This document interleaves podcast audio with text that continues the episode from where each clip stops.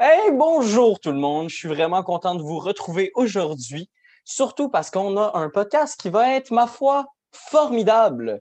Aujourd'hui, on a euh, un petit retour en fait sur une pièce qui s'appelle J'aime Hydro. J'aime c'est une collaboration en fait entre Annabelle Soutard et Christine Beaulieu et d'autres euh, beaux acteurs, des beaux metteurs en scène. Euh, honnêtement, la pièce est formidable. Vous allez m'entendre le répéter entre 12 et 126 fois dans le podcast.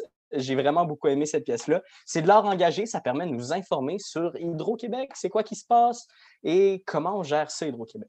Donc, euh, sur ce, je vous souhaite une bonne écoute et à très bientôt.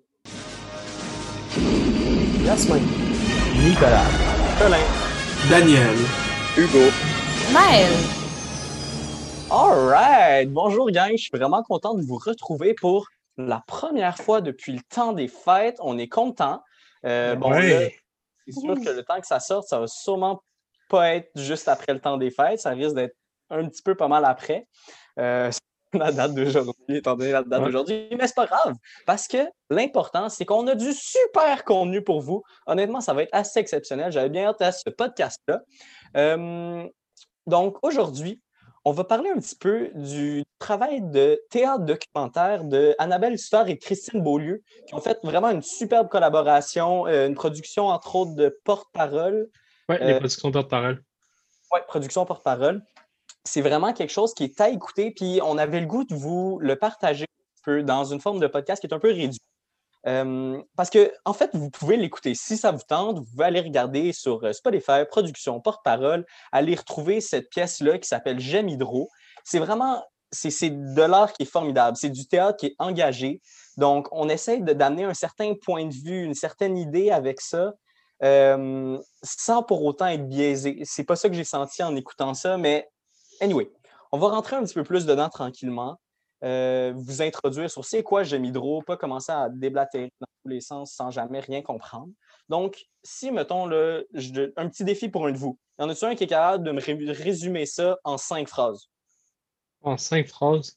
En cinq phrases, ouais. je, je sais que c'est pas facile, mais mettons cinq Ben- phrases, ça, on va en ajouter. là. Pas assez de concentration de calculer mes phrases en même temps, mais je vais essayer de faire bref. Euh, c'est une enquête euh, qui, euh, qui se base vraiment sur notre identité québécoise, de voir c'est quoi vraiment Hydro-Québec dans notre nation. Puis on réalise au fur et à mesure à quel point qu'on la connaît vraiment pas, ses fonctionnements, ses buts, ses, obje- ses objectifs, puis ce qu'elle fait vraiment. Puis ben, c'est en fait, j'aime Hydro, la pièce de théâtre, c'est la mise en scène de Christine Beaulieu qui fait cette recherche-là. Fait qu'on on, passe à travers toute son enquête à elle, puis un peu ses émotions à travers tout ça. Fait que c'est très, c'est très intéressant. C'est pas juste un documentaire plate à écouter, c'est un documentaire qui est, qui est empreint d'une narration puis d'une, d'un- d'un- d'un- d'une atmosphère vraiment agréable. J'ai trouvé aussi que c'est impressionnant la, la qualité du podcast que tu peux créer à partir d'une pièce de théâtre. Tu sais, ça a été présenté, mais je sais que les trois premiers ont été présentés. Je ne sais pas sur, pour les deux derniers, c'est pas ça que j'ai compris. Euh, mais mais c'est beau parce que tu as les sons, l'imitation de la voix du gars. Tu sais, Il y, a- il y a deux acteurs de base, donc euh, j'ai oublié le nom de l'autre acteur. Est-ce qu'il y en a un de vous qui se souvient? Ah, c'est Mathieu, quelque chose. Ouais, je- Il est excellent acteur. Là. Il joue comme Ouais, toutes les autres voix. bon. Là. Ouais, Ouais, je suis déçu qu'on n'ait pas son nom, mais Ouais, si vous écoutez le podcast, là, vous allez, vous allez l'entendre. Exemple, le fait que ça soit du théâtre, là, ça rend le podcast d'autant plus euh, intéressant. Oui, super intéressant. Euh, fait qu'on va commencer par le commencement. Je crois que c'était sûrement une bonne idée.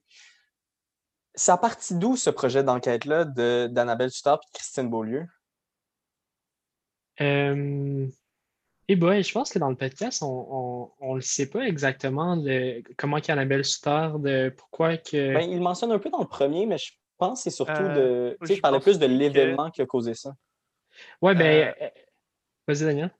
Euh, je m'en souviens qu'il parle dans le, le podcast comment, comme pour des années, des années que euh, il y a- il- euh, pendant des années, genre, il y a, il y a le thème de euh, le barrage de la Romaine qui est un peu controversé qui, et qui revient dans la vie de euh, Christine Beaulieu. Ouais, mais cet euh, événement-là, je pense, arrive après, après que. Non, mais, mais ça fait. Raconte comme pendant genre les 4 ou 5 ans avant, ça lui revient assez souvent Ouais, effectivement, c'est dans les débuts. parler ouais. pour ça. Et juste éventuellement vouloir euh, faire plus de documentation dessus et s'intéresser plus à, l'histoire de la romaine et pourquoi il y a du monde euh, qui, sont contre, qui sont contre ou pour ça et développer toute une enquête à propos de non seulement la romaine, mais Hydro-Québec plus en grandeur. je pense que ça. Je juste faire une petite clarification là, pour ceux qui, qui, nous écoutent et qui ne savent peut-être pas nécessairement c'est quoi la romaine. Ce n'est pas, pas, pas une type de laitue. C'est une, euh, une, une, rivière euh, dans le bout de Havre-Saint-Pierre, euh, vers l'est du Canada. Puis Hydro-Québec, depuis quelques années, ils ont commencé à faire des barrages hydroélectriques pour, pour, euh, pour avoir de l'électricité. Faire de l'électricité à partir de... Évidemment. Pour faire des sandwichs. faire, euh, faire des, des, des Il faisait des évaluages de poissons. c'est des gros barrages. fait que c'est juste, juste une petite mise en contexte là, pour le monde qui ne sait pas trop, trop c'est quoi la, la romaine. Là. Mais je pense justement ça partait un peu de ça. Dans, dans, ça date quand même le début de l'enquête euh, de, je dirais, entre 3 et 5 ans. Là. Je ne suis pas sûr de le dater à la bonne place. mais... Bout, je pense que les premiers étaient sortis en 2015. Là. Oui, c'est ça. Ben, ouais, 5-6 mm. ans. Euh, puis ça date de, justement d'un peu quand c'était un peu plus controversé sur euh, les rivières. Puis quand euh, on s'en est rendu un peu plus compte, je pense, une bonne partie de la population, parce que les fondations comme la Fondation Rivière qui militaient pour ça, ça fait longtemps, que l'Hydro-Québec, l'hydroélectricité, c'est pas quelque chose qui est complètement vert. Et puis dans le podcast, ils disent aux États-Unis, ce n'est pas, euh, pas reconnu comme une euh, un, énergie verte. Tu n'as pas les, bonus euh, comme les éoliennes et le solaire. Parce que c'est en fait pour, pour le monde qui savent pas un peu c'est quoi les ravages de, de l'hydroélectricité, c'est quand on fait un barrage, on inonde une grande surface. Fait que de un, euh, oui, l'environnement, éthiquement aussi parce qu'on inonde des fois des territoires euh, autochtones qui servaient pour la chasse, euh, pour la cueillette, pour, plein de choses. Des fois, on ne coupe pas tout le bois, fait que le bois il pourrit dans les réservoirs. Puis des fois, ben, justement, en, changeant le cours d'une rivière comme ça, ben, on perturbe un peu la flore que là et la faune. Puis ben, il y a des écosystèmes qui sont très sensibles à, des perturbations comme ça. Il en parle justement dans, dans un des épisodes là, un peu. Je ne me rappelle plus c'est quoi le nom, mais il y a, une, certaine plante qui vit dans les rivières, puis elle est très sensible. Puis, puis si vous ne savez pas, un écosystème, c'est comme un château de cartes. Quand on en enlève une, là, ça devient extrêmement instable. Fait ça, a des, ça des plus grosses répercussions qu'on le pense parce que justement, ça, ça on, affecte un écosystème. Quand on affecte un écosystème, ça a des grosses conséquences. Puis le pire dans tout ça, c'est j'aimerais bien dire comme Ah ben là, écoutez, euh, c'est sûr, c'est comme ça parce qu'il y a seulement l'environnement qui marche de même, mais quand tu écoutes le podcast, tu réalises qu'il y a une perte d'argent aussi. Fait que la question n'est pas seulement environnementale, on perd de l'argent. Euh, je ne sais pas si vous avez vraiment porté attention à ces bouts-là, les manières comment on perdait de l'argent. J'ai vraiment trouvé ça fou. Moi, je ne sais, vraiment pas pour vous. C'est impressionnant. Non, on peut tomber dans. dans euh, je, parle beaucoup. Est-ce que tu veux commenter? Euh, ben oui, avec cette perte d'argent, on, le voit surtout vers les deux épisodes de la fin qui sont un peu plus documentaires et qui sont euh, un peu moins théâtre que euh, et quand Christine a un dialogue avec les chefs de, de Hydro-Québec, euh, que ces, ces pertes-là, c'est un investissement à la longue pour eux. Et que peut-être elle ne va pas servir dans les prochaines années 10-20, mais plus dans les 50-100 ans qui vont être rentables. Ouais. Et c'est des. Exactement. et c'est des affaires très compliquées à calculer. Euh. Hum, est-ce que, est qu'avant de se lancer un petit peu là-dedans dans les profits et les trucs à long terme, on pourrait juste clarifier un peu c'est pourquoi on fait des surplus d'électricité au Québec? Je pense que ça serait important. Là, puis pourquoi, justement, dans le documentaire, il parle des trucs comme vendre à perte d'électricité aux États-Unis puis perdre de l'argent en faisant ça, mais on le fait pareil, puis on va continuer à bâtir d'autres barrages, même si on va tout vendre cette électricité-là à perte. Euh, Jasmin, tu avec quelque chose là-dessus? Oui, ben, j'ai les chiffres ici euh, qui, ont nommé à la fin. Là. Euh, en fait, le, prix du marché euh, de l'électricité est à 4,8 cents le, kilo, le kilowattheure. puis parce que j'ai relis mes notes, là, fait que c'est pas clair. Mais en fait, ça, c'est le coût du marché. Puis le coût unitaire de production d'Hydro-Québec est à 9,2 dans les premières évaluations. Ils ont fait des évaluations, puis ils l'ont estimé à 6,4. ça, c'est les meilleures évaluations qu'on a. 6.4, c'est les plus basses. Puis on n'est même pas euh, en dessous de, 4.8. Oui, puis comme je disais, c'est beaucoup critiqué. Dans le podcast, on entend quelqu'un qui a fait ses, les propres évaluations. Euh, puis il arrive à, à 10 cents du kilowattheure. Puis quand il regarde les, dernières estimations d'Hydro-Québec, si lui, il a comme regardé c'est quoi qu'il avait éliminé, comme donner des exemples de trucs qui peuvent influer le prix selon qu'on les calcule ou non, bien, la vie utile d'un barrage euh, dans les premiers calculs est estimée à 50 ans. Puis pour des raisons totalement abstraites et euh, artistiques de la part d'Hydro-Québec, ils ont dit Ah ben non, maintenant c'est 100 ans. Euh, oui, un barrage électrique, hydroélectrique, ça peut durer 100 ans aucun problème, sauf que ça demande des coûts pour d'entretien, puis ces coûts-là sont énormes. On le voit sur certains barrages qu'on doit entretenir aujourd'hui même. Puis ben, ces coûts-là ne sont pas pris en compte dans ce calcul-là. Fait que c'est ça qui est un peu remis en question. Lui, il refait une évaluation à 8.6. Euh, fait lui, il a passé de 10 à 8.6. On est quand même au double quasiment du prix du marché. Fait qu'on on, vend vraiment beaucoup à perte notre hydroélectricité aux États-Unis. Euh, est-ce qu'on pourrait parler des, affaires d'heure de pointe un peu? C'est vers ça que je veux l'enligner. Si c'est possible, je pense que ça clarifierait beaucoup, comme des fois, donner des idées de pourquoi on fait des surplus d'énergie. Ça servirait à quoi? Ben, je peux répondre. Euh, en gros, les surplus, ça serait, servirait pas mal quand, euh, par exemple, tout le monde revient du travail, tout le monde revient de l'école. C'est les heures de, pointe, si on veut. L'hiver, surtout. L'hiver, quand tout le monde chauffe ses maisons à l'électricité. L'électricité, on n'en a pas toujours besoin beaucoup, mais étant donné que quelques jours par année, on n'a pas le choix d'en avoir beaucoup. Alors. Oups, Hugo, on, a perdu Hugo un peu. Euh, ben, pour, continuer un peu ce qu'Hugo disait, c'est la distribution en fait qui est affectée. Hydro-Québec n'est pas très, capable de fournir assez de puissance électrique mhm. euh, pour combler ces pointes-là. Excuse Hugo, j'ai repris ton. Euh, bugué un peu encore. Euh, en, fait, en fait, ce qui arrive, c'est qu'on on construit des barrages pour justifier qu'on a besoin de ces pointes-là. Mais une des choses super intéressantes qu'ils disent dans le podcast, c'est qu'on aura tout le temps ces pointes-là. C'est quelques heures par année. Puis on avait ça, ça du micro-micro euh, pointe. Je, ne pense pas que c'est point qu'ils mais. Des pics d'énergie, là. Ouais, micro-micro-pic. Fait que en fait, c'est pas très justifiable de construire des nouveaux barrages pour faire ça parce qu'on sait que même si on en construit, on va avoir ça. Mhm. Donc, pour résumer un peu la problématique, et si je comprends bien ce que vous dites, puis pour essayer d'imager avec des. OK, bref, je vais essayer de me lancer. Euh, c'est comme si, en général, en moyenne, dans l'année, on avait besoin de, on va dire, 10 kWh. Fait là, on a toujours besoin de 10 kWh, sauf que quelques heures par année, ah, ça allait monter à 40 quelque chose de vraiment plus haut. Puis là, nous, si on a seulement 10 kWh tout le temps, ben là, tout va, va, couper. Tout dans, je vais plus pouvoir me faire des toasts. Puis ça, ça serait vraiment catastrophique. Tes toasts à moutarde, Colin. Mes toasts à moutarde. Je vais te faire tes toasts à moutarde. Non, c'est ça. Je serais vraiment triste. Là. Euh, même si tout le monde juge mes toasts à moutarde, je serais quand même triste. Non, moi, je suis pas tard. Tout ça pour dire... OK, c'est pas le débat, mes toasts à moutarde. ça pour dire si la société n'a plus d'électricité, c'est un gros problème. Donc, la manière d'Hydro-Québec de résoudre ça, c'est de dire, ben, à place de produire 10, on va toujours produire 40. Ah, pas de problème, on a assez d'énergie pour les pointes. Sauf que là, après ça, on a comme 30 kWh de trop tout le temps. Fait mhm. on fait quoi avec ça? Il faut comprendre aussi qu'on peut accumuler aussi. Un barrage, c'est comme une grosse batterie. Tant qu'on ferme les valves puis que l'eau monte, ben, euh, c'est de, l'énergie qu'on accumule. On peut l'accumuler sur des, années.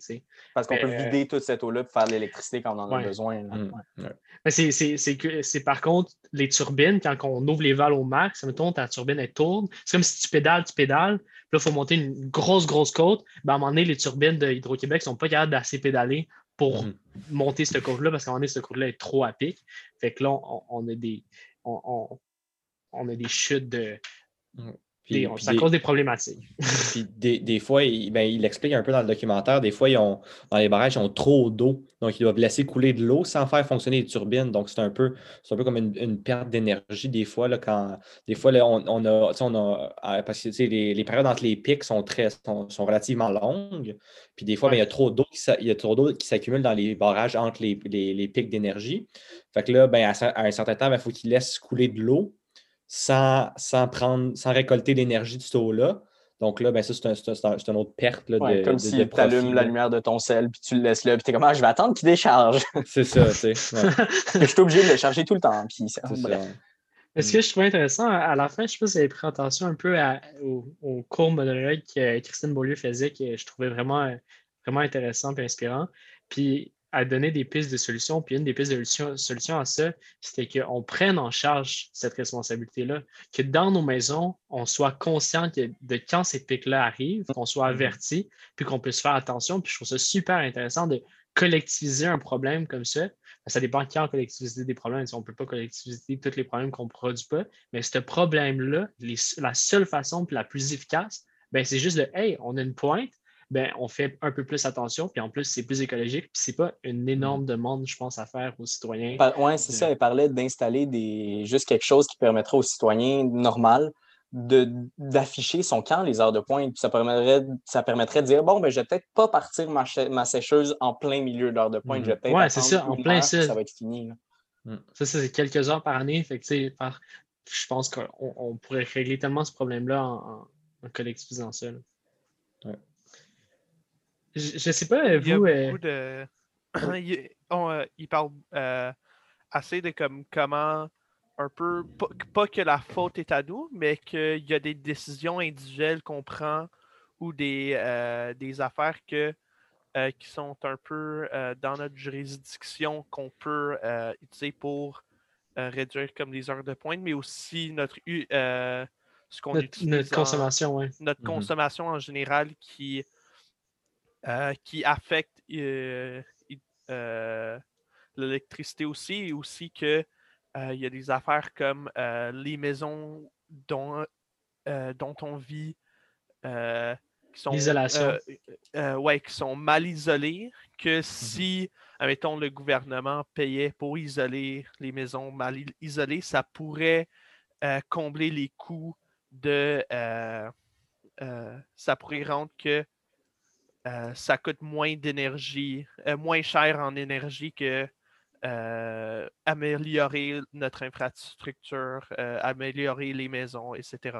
Mhm. Ouais, on parle de quelque chose comme euh, à la place de conduire euh, trois barrages chacun à 10 milliards, ben OK, on va en conduire, on va en faire deux, puis on va, on va investir, mettons, 8 milliards dans l'isolation des maisons pour investir dans des subventions pour, euh, je sais pas, là, des, pour que ça soit mieux isolé. J'ai pas tant plus d'exemples que ça Mhm. pour être honnête, là. mais c'est Ça, ça serait dans l'efficacité énergétique de beaucoup Ouais. d'appareils qu'on utilise. Le, le, le, le podcast qu'on fait actuellement vient justement de cette discussion-là qu'on a eue dans un podcast avec euh, à- à- à- sur la décroissance. Puis on parlait de ça avec notre, notre invité. Puis euh, c'est elle qui nous a parlé de J'aime Hydro, justement. Puis j'ai fait un peu comme Christine Beaulieu. Puis je me suis dit, ah, il faudrait vraiment que je l'écoute, ce podcast-là. Mhm. Une semaine après, je me suis dit, ah, il faudrait vraiment que je l'écoute, ce podcast-là. J'ai fini par l'écouter. Mais euh, ouais, je pense que c'est c'est plein de pistes de solutions qui sont tellement plus faisables que juste Mhm. construire plus de barrages. Là.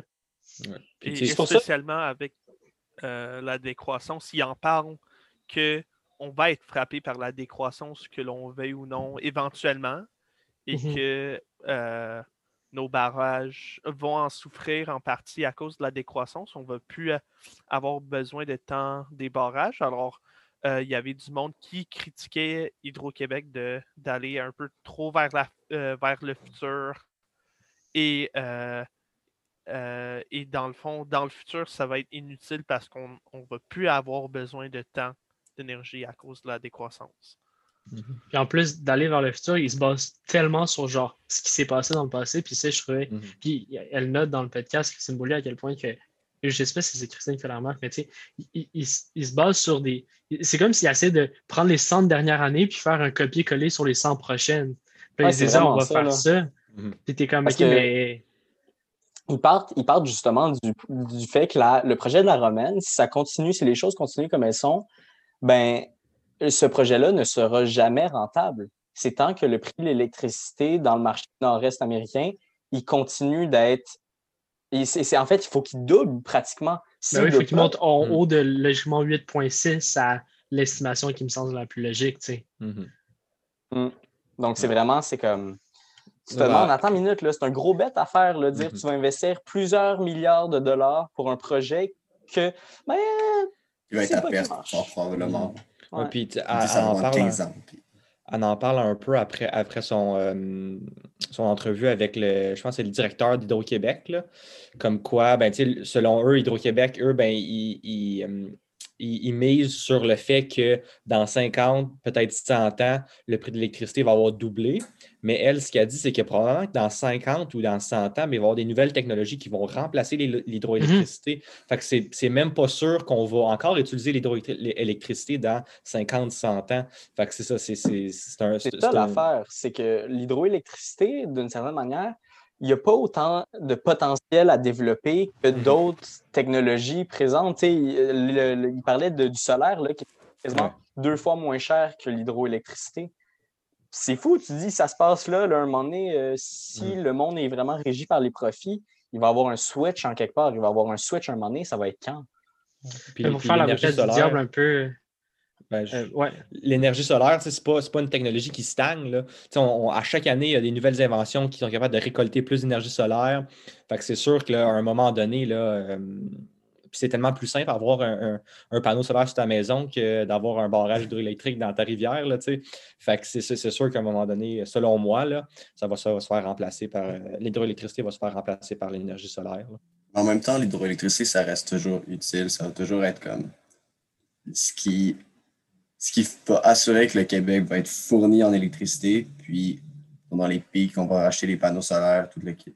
Mhm. Ouais, mais c'est parce qu'ils se basent beaucoup sur. Puis ça, c'est une question que je me suis posée en écoutant le podcast. Est-ce qu'on doit vraiment vendre notre hydroélectricité à l'international? Mhm. Mais tu sais, pour jouer un peu l'avocat du diable dans ce qu'on disait, l'affaire avec l'hydroélectricité, par contre, qu'il faut comprendre, c'est que ça a une, une, une- ça fournit, c'est stable. En fait, Ouais. ça veut dire que, le, les- le solaire, l'éolien, ça dépend de beaucoup de facteurs qui font en sorte que, hop, Mhm. du jour au lendemain, notre production elle peut être plus basse. L'hydroélectricité joue vraiment comme une batterie, en fait, parce qu'on est capable d'accumuler l'énergie. Puis, mais tu sais, ça, c'est faisable. En Australie, là, Tesla a construit une géante batterie justement pour gérer euh, les fluctuations électriques. Fait que je pense qu'il y a tellement de, de, de technologies à venir, il y a tellement de- de- d'innovations qui vont être faites. Puis je me mets à la place de- des Américains puis dire OK, ben on a de l'expertise un peu partout sur notre territoire. Puis là, on, on va acheter, on va dépendre de- du Québec pour l'hydroélectricité dans un monde Mhm. qui, c'est un peu triste, mais devient un- de plus en plus hostile dans les dernières années. Ben, de un, autonome, de plus en plus hostile. Euh, que je veux dire hostile, c'est que tu sais, il y a comme des tensions qui sont, puis ben, la pandémie nous a montré que quand il y a des tensions qui sont pour X, Y raison, ben, on doit se baser sur notre autonomie, puis ben, Ouais. fournir, être fourni par genre le Québec, tous les États-Unis au complet, je suis pas sûr que c'est la meilleure stratégie pour les États-Unis. Mhm. Fait que genre, j'ai pas l'impression que c'est ce que, en plus, le nouveau président va faire, surtout qu'il est axé beaucoup plus sur euh, du protectionnisme des États-Unis, puis de, de, faire valoir la production aux États-Unis. Ouais. Puis c'est aussi que, tu sais, dans le projet même au Québec, on parlait d'être maître chez nous, d'avoir l'expertise chez nous, puis Mhm. d'être les meilleurs dans cette expertise-là. Là, si on regarde, mettons, euh, il parlait un peu de- justement de Toronto, euh, ben, Ottawa, en fait, euh, tout l'Ontario, puis il disait qu'il y avait beaucoup de centrales nucléaires là-bas, puis c'était pas mal l'expertise là-bas. Mhm. Donc, c'est un peu comme nous, on veut avoir notre expertise. Ils vont pas faire comme Hey, ah, nous, on s'en fout de ce qu'on a bâti, qu'on a investi, on a fait des grosses centrales nucléaires. Ah, il y a des Québécois qui, qui auraient besoin qu'on achète leur électricité. On va le faire. Tu sais, à un moment donné, il y a. il- Tu c'est dois dire la même affaire aussi ça, que là. nous, là. Ouais, c'est Ah, ça. OK. Tu sais, c'est nous, on ça. se dit, ça pollue quand on fait un barrage, mais au moins, quand on fait l'électricité, ça pollue pas. Eux, ils se disent, ah, ça pollue pas quand on fait l'électricité, mais ça a peut-être chance de genre tuer plein de personnes si on fait une gaffe. Mhm. Mais c'est pas si pire, tu sais. Ouais. Eux, ils sont cons, ils polluent anyway quand ils inondent des rivières. Nous, on a la manière de peut-être pas polluer. J'ai l'impression qu'on se donne un peu en voulant tout le temps. euh, J'ai l'impression que c'est quasiment de l'égocentrisme de faire comme Ah, c'est nous qui a fait ça, fait qu'on veut pas perdre notre expertise. Puis en plus, notre seul. Je ne vais pas dire de mauvais mots, je m'énerve un peu. Quand j'ai vu que notre seule expertise, en fait, c'est juste poser du béton. En vrai, c'est ça. Ouais. On a juste des ingénieurs civils qui font Mhm. des, des, des barrages. tunnels, euh, Parce que, parce que tout, tout ce qui est électrique, production d'électricité, les, les turbines, ben on les achète à General Motors, qui est euh, une compagnie qui, ça fait vraiment longtemps qu'elle existe. Puis qui vient la compagnie, genre. General Electric. Pas General Electric, ouais, excuse. General Electric. Thomas Edison qui a fait ça. Ouais, c'est la compagnie de Thomas Edison. Fait que, euh, ouais, fait que c'est même pas, on n'a même pas d'expertise en électricité, on construit des barrages. Mhm. Je veux dire, Puis, à quel euh, point. J'aimais vraiment la, la phrase qu'il disait pour cette mentalité-là de juste vouloir construire cet égo- égocentrisme. C'est ça qu'on est mieux. C'est le phénomène du castor. Ça, Ouais. C'était quand même, moi, ça m'a marqué un peu de, peu mettre un nom pour ce- cette espèce de euh, volonté à juste construire pour construire. Puis euh, on voit ça Faire des barrages, on va faire des barrages, on va faire des barrages. comme il ressemble à expliquait euh, dans les derniers épisodes que euh, le euh, premier ministre, euh, M. Legault, veut euh, faire plus de barrages, veut plus de grosses. Ouais, il veut faire la Euh, Baie James du euh, 21e siècle. 21e là. siècle, Ouais. ouais. Dans Et- ses promesses électorales. et, euh, Hydro-Québec parlait de on, on- on pourrait faire ça pour conserver notre expertise, pour pas être rouillé, au cas où que on veut faire un, euh, un barrage dans le futur, mais Mhm. avec tout ce qu'on a vu d'autres experts, euh, de même leurs projections, que ils bâtissent, admettons, la romaine pour euh, combler des besoins du futur, toujours vouloir combler des euh, besoins du futur qui sont incertaines et exacts, ça fait juste, euh, Ben, ça fait juste sont. alimenter ce, ce phénomène, cette mentalité du castor.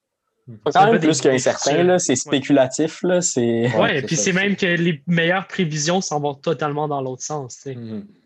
Moi, j'ai vraiment aimé, par contre, dans, dans- on parlait de la James justement, puis j'ai vraiment aimé toutes les réflexions par rapport à notre territoire, puis par rapport à, à qui qu'on est, par rapport au, au- au- au- aux peuples autochtones qui sont là. Puis, puis je trouvais que c'était vraiment bien inclus là-dedans. Tu sais, Elle, elle parle avec un autochtone. euh, euh, je trouve ce passage-là vraiment, vraiment cool, puis euh, intéressant. du- à quel point on ne remercie pas tout ce qui nous entoure. Puis il y a vraiment un aspect qui est, qui est plus loin que juste Hydro-Québec dans ce, ce podcast-là, qui est vraiment identitaire à qui qu'on est, puis notre territoire. Mhm. Puis justement, quand elle se rend compte que la baie James, ben, pour elle, ça a tout le temps été sa baie James, puis, puis un peu entre guillemets notre James au Québécois, puis tant qu'on réalise qu'on vit zéro là-bas, là. quand tu vas à la baie James, là, c'est des peuples autochtones qui sont là depuis longtemps, qui habitent le territoire, puis, euh, puis moi aussi, ça m'a beaucoup remis en question sur Wow, le Québec, je suis fier du Québec, mais en même temps, c'est pas, tu sais, c'est- c'est pas autant euh, blanc qu'on le pense. Là. Mhm. Je crois que c'est pour ça que c'est important de- d'écouter cette pièce-là. C'est que c'est plus que juste Ah, OK, je vais écouter ça, je vais me divertir ou c'est un documentaire choc, whatever. C'est quelque chose de présentement, c'est nous les Québécois.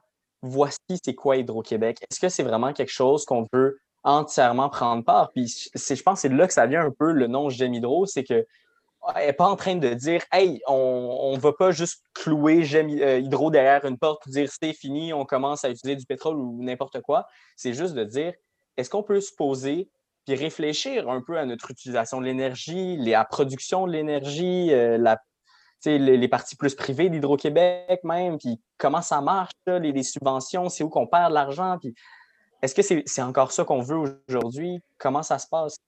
C'est pour ça, je pense que vous devriez l'écouter. Mhm.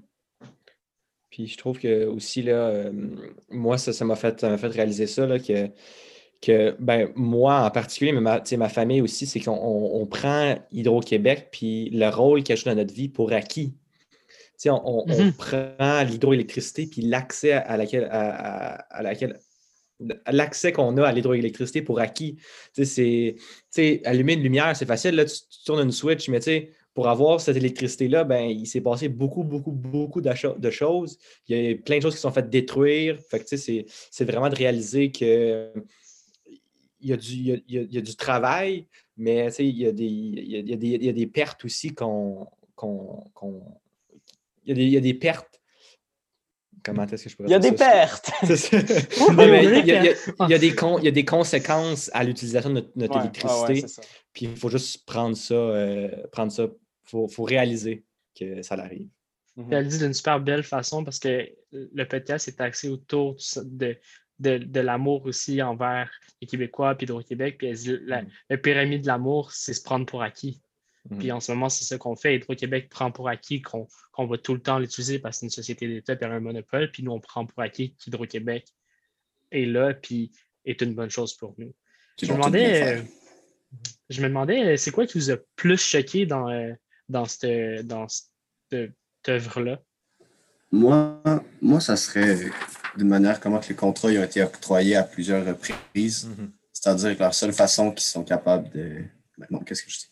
La seule, genre, principale affaire qu'ils vont regarder lorsqu'ils font, qui offrent des contrats, c'est le moins cher. Mm-hmm. Pas la qualité, pas la sécurité. Non, pas la qualité, justement. Donc là, ils disent dans le podcast qu'il y avait une route à faire pour se rendre jusqu'au barrage, justement mais la route est en retard, elle est mal faite, elle n'est pas sécuritaire, elle n'est pas assez large, elle n'est pas blablabla. Puis il faut que tu fasses passer plein de travailleurs, plein de camions. Donc, à un certain point, on perd à payer moins cher. Donc, je n'ai pas l'impression que tout est nécessairement bien fait. je me dis, si c'est pour les contrats, j'imagine qu'il n'y a pas juste ça non plus. il y a eu quatre morts, là. Ouais, en plus. seulement sur le projet de la romaine. C'est fou, là. Ouais, sur, ouais, sur le projet de la Romaine, parce que, comme tu disais. J'ai entendu parler, là. Puis, puis, je vais essayer d'expliquer rapidement comment ça marche, les contrats. Hydro-Québec fait une soumission qui a un, barrage à construire, puis là, les soumissions arrivent. Là, ici, estime, mettons, on prend des chiffres faciles, à 50 le coût de ça. Puis là, il y a des personnes qui viennent et disent Ah, oh, nous, on le fait à 25 Donc là, ils prennent tout le temps les moins chers. Mais les moins chers, là, c'est du monde qui n'ont jamais fait ça. Ils botchent tout. Puis en plus, finalement, ça finit par nous coûter le double du prix qu'ils disent en plus. Puis les, Parce qu'il y a toujours des dépassements et tout. Là. Oui, puis les contremaîtres, qui ont des bonus quand il n'y a pas de dépassement puis quand la job se fait bien. Fait que là, ils essaient d'aller plus vite, puis il y a du monde qui, qui, meurt pour des, des, des niaiseries, puis le monde là-bas sont frustrés, puis en plus, la job est même pas dans les régions. Les régions, ils sont full pour ça, puis, puis tu sais, comme ça divise full les, les, régions éloignées parce qu'ils sont full pour avoir de la job, puis finalement, c'est même pas eux qui l'ont. les Autochtones, ils étaient là sur le territoire, puis ils, se font avoir par des grosses compagnies. En tout cas, la façon que c'est fait, c'est affreux là, pour, pour toutes les raisons. Il y a un mhm. problème. Moi, euh, moi, ce qui m'a un peu plus choqué, c'est que moi aussi, j'avais pas fait tant de réflexion de, de recherche et je prenais Hydro-Québec pour acquis et un peu l'hydroélectricité pour acquis comme elle est verte, comme on apprend à l'école, elle est verte, renouvelable, est vraiment bonne comparée à toutes les autres options quand c'est pas tant le cas. Et ça, et, euh, ça crée des, immenses euh, dommages permanents sur les rivières. Il parle de, au premier documentaire qu'il mentionne, ils ne peuvent plus jamais aller sur cette rivière-là, même s'ils euh, défaissent la, la, le barrage, parce que parce il va être les dégâts, c'est irréversible et tout ça sur de la terre euh, non cédée autochtone sur laquelle on vit. Je trouvais ça vraiment comme juste faire plus de réflexion sur euh, notre position et pourquoi on fait ça sur des buts un peu inutiles. Ça m'a vraiment touché. Moi, ce qui m'a plus choqué, c'est tout le système, comment que Hydro-Québec marche, puis qu'on ne sait tellement pas comment ça marche parce que c'est un gros mélange de politique et d'économie. Puis euh, la façon que c'est fait, c'est très questionnable. Puis je trouve justement que cette pièce-là se pose un peu les questionnements que je pense dans ce podcast-là, on essaie de se poser sur différents, différents sujets. je pense, je trouve ça vraiment intéressant parce que c'est vraiment dans, dans, un peu les réflexions qu'on essaie de faire sur le futur de, de notre société. Puis euh, je vais essayer de vous l'expliquer brièvement, si ça ne vous dérange pas. Parce que c'est quand même complexe, mais je pense que ça vaut la peine de comprendre. Hydro-Québec, c'est complexe, là, ouais. Hydro-Québec, c'est divisé en quatre il y a Hydro-Québec Construction, Hydro-Québec Production, Hydro-Québec Transport et Hydro-Québec Distribution. Hydro-Québec Construction et Hydro-Québec Production, qui sont les personnes, les, entités qui s'occupent de construire les barrages euh, puis de produire les barrages. Euh, ces deux euh, parties-là ne sont pas réglementées par la Régie de l'énergie. C'est des boîtes noires complètement. On n'a pas accès à la gestion de ces entreprises-là. En gros, des compagnies privées. Oui. C'est l'équivalent. La, raison pour ça, euh, qui est brièvement mentionnée dans le podcast, c'est qu'on vient toucher à des parties de l'économie. À cause qu'on vit dans un système capitaliste, que en fait, tout est basé sur la compétition. On... Ils disent que c'est difficile, en fait, que c'est pas possible que l'État gère la partie compétitive d'une entreprise. Ça, je pense que c'est des réflexions qu'on pourrait vraiment pousser plus loin, mais qu'on va évidemment pas faire aujourd'hui. Mais ça pose des gros questionnements sur des fondamentaux, je pense, de, nos sociétés d'État. Les, les, parties Hydro-Québec Transport et Distribution, qui s'occupent de transporter, fait que les, grosses lignes qu'on voit, et la distribution, c'est tout un peu le service à la clientèle, les, compteurs euh, hydroélectricité. Mais ces parties-là sont euh, régies euh, euh, sont réglementés par la Régie de l'énergie. Puis, une des affaires qui est très problématique dans ça, c'est que on pense que l'hydroélectricité, c'est un truc qui nous appartient, puis c'est au Québec, puis on fait notre électricité. Mais en fait, il y a plein de mini-centrales, que ce soit de l'éolien ou des petits barrages privés, qui sont faites. Puis ça, ça m'a tellement étonné. Puis j'ai dit ça à quelqu'un, puis la personne, elle ne me croyait pas. Puis ça, ben, on dirait que c'est quasiment plus une game politique avec des côtés vraiment obscurs de des personnes qui se doivent parce que ça, ça se fait interdire par un politicien, ça revient, puis on n'entend pas trop parler. Puis je trouve ça vraiment drôle qu'on n'entende pas parler. Puis c'est probablement parce qu'on prend trop l'hydroélectricité au Québec pour acquis. Puis ben, ces mini-centrales-là, euh, ben, on achète notre électricité en premier à eux. c'est des contrats de genre 10 ans c'est des contrats de 10 ans. ça veut dire qu'on on, produit notre électricité, on est fier de la produire, mais on se dit, ah non, on va acheter chez le voisin, chez la personne qui on ne sait même pas c'est qui, puis qui fait son argent pour lui. Puis ben, finalement, nous, on. C'est comme on fait un projet pour nous, puis on se passe en deuxième. Ça n'a aucun sens. Là.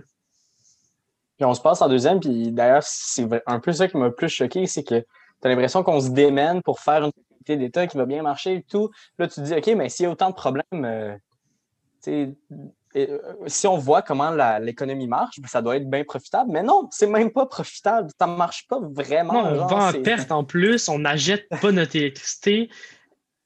Oui, c'est ça, c'est vraiment spécial. Mais euh, tout ça pour dire que c'est vraiment c'est un sujet complexe, le fonctionnement d'Hydro-Québec. La relation qu'on a par rapport à Hydro-Québec aussi, c'est beaucoup de réflexions qu'il faut se poser. Puis c'est pour ça que je vous invite vraiment à aller écouter ce podcast-là parce que vous avez peut-être compris quelque chose, peut-être un petit peu moins compris quelque chose à certains endroits, mais il n'y a rien qui explique mieux que cette pièce de théâtre de documentaire qui est vraiment formidable pour de vrai. C'est à écouter, là, je ne peux pas plus le dire. Mais tout ça pour dire, merci beaucoup de nous avoir écoutés. Ah, Jasmin, a quelque chose à dire. Oui, juste, juste pour les personnes qui se diraient que ça a l'air trop gros, puis qu'est-ce que ça va changer dans la vie que que vous écoutiez ça, parce que finalement, on n'a pas l'impression d'avoir beaucoup de pouvoir.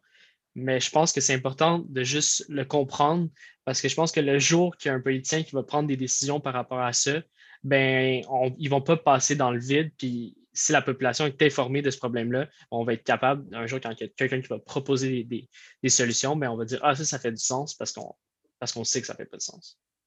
Wow, c'est un beau retour vers notre futur, mm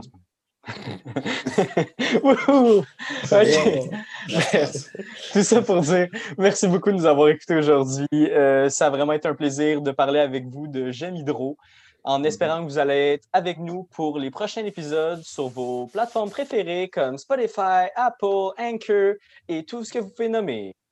Bye bye. Merci beaucoup. Merci. Le futur n'est jamais écrit à l'avance pour personne. Votre futur sera exactement ce que vous en ferez. Alors faites qu'il soit bon pour chacun de vous.